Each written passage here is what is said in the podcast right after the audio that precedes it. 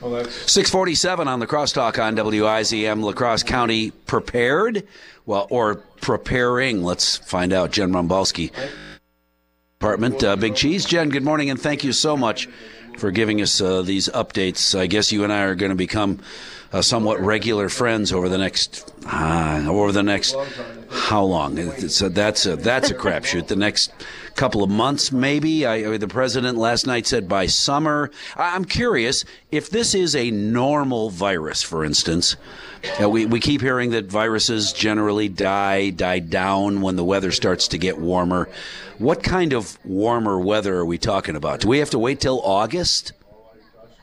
Yeah, you know, I think we just don't know yet. It depends upon yeah. if people have heard this term flattening the curve. It depends upon um, how we're able to spread out.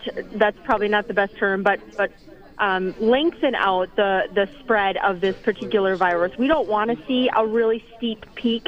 We want to see um, cases rising slowly and then falling slowly because we don't want to overwhelm the healthcare system and other response mechanisms. And does that? How does that help? Uh, you guys and your department uh, uh, continue to work to keep that that curve f- as flat as possible. Well, you know, I think right now what what helps with that is that we're talking to lots of people every day who are wonderfully submitting travel histories, and we're giving advice and guidance relating to uh, what we think they should do based upon their risk of where they've traveled and as things change so frequently with this particular response system, um, you know, I think those conversations are what's going to make a difference in this community because we have individuals that are just really, um, they're really understanding and they're they're taking advice and guidance, and I, I do believe that people are really trying to do their part. Is it hard to prepare for? The unknown. I, I, heard this morning that San Francisco, for instance, has a shelter in place order. Uh, I can't imagine that La Crosse would have a shelter in place order, but uh, uh, how serious does COVID 19 or how present does it have to be before you even consider doing something like that? Yeah, you know, we're discussing what that trigger point might be exactly because it just depends. The situation can be different in every community here in La Crosse County, all of this response we've done already, and we don't yet have a case.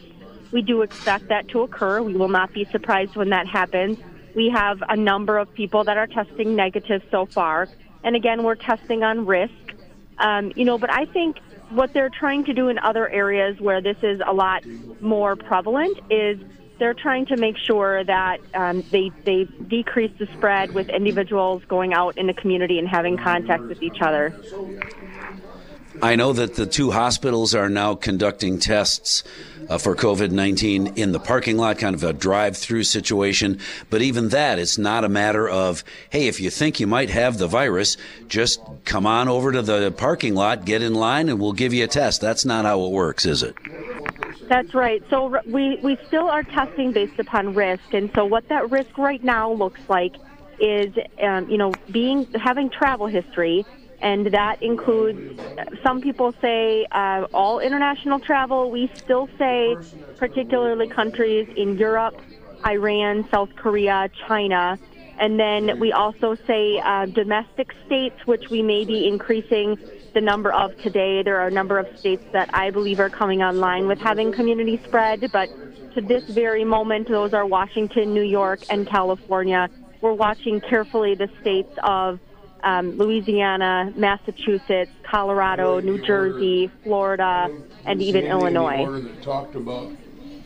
All right. Well, and and the the states that you mentioned, a couple of them might be vacation destinations. A couple of them, not really. I mean, you, you travel to Illinois because you have family there, because you have to, not because you want to go on vacation.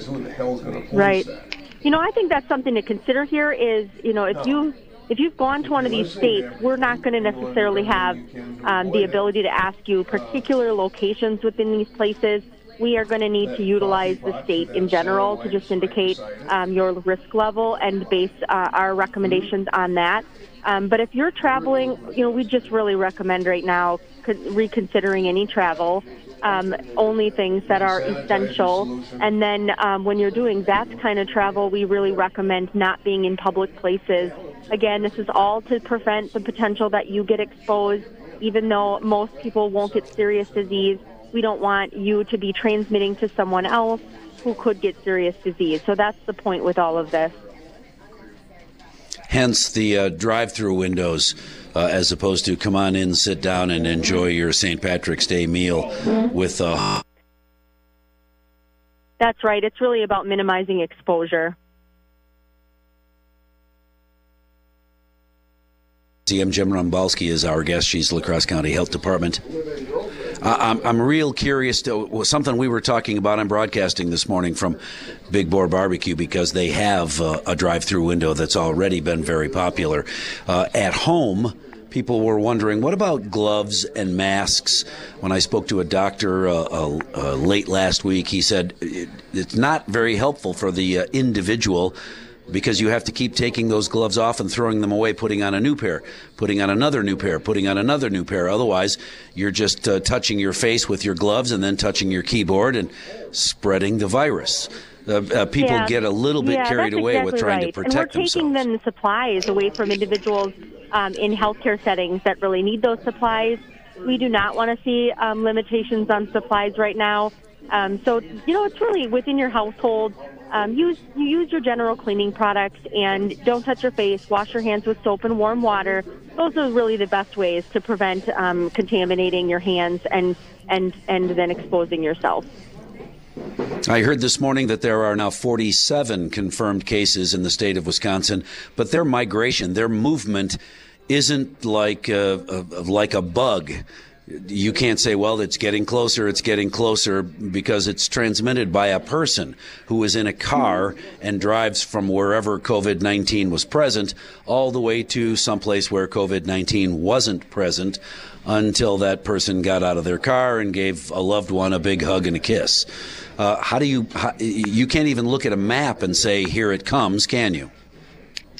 No, you really can't. I mean, that's you know, as a as a human society, we really are very mobile. We we travel around very routinely, and so you know, just the fact that it's in the southeast part of the state, for example, or um, in other states, doesn't necessarily tell us it's close or not close. It's really about where people are traveling. Yeah, that's tough. Uh, Jen, before we run out of time here, I just want to ask. So, uh, talk to Mark. If uh, you know, I, am not sure that it's necessary to uh, at this point to talk with you every morning, but if you're available uh, Thursday, I'd love to check in again. I know 6:50 is easy before your family gets going. Uh, maybe we can talk again, and get a quick update from you again on Thursday at 6:50, just to make sure that everybody knows what they need to know. And if they have questions, they can shoot me a text on the on our talk and text line, and we'll make sure all the questions are answered.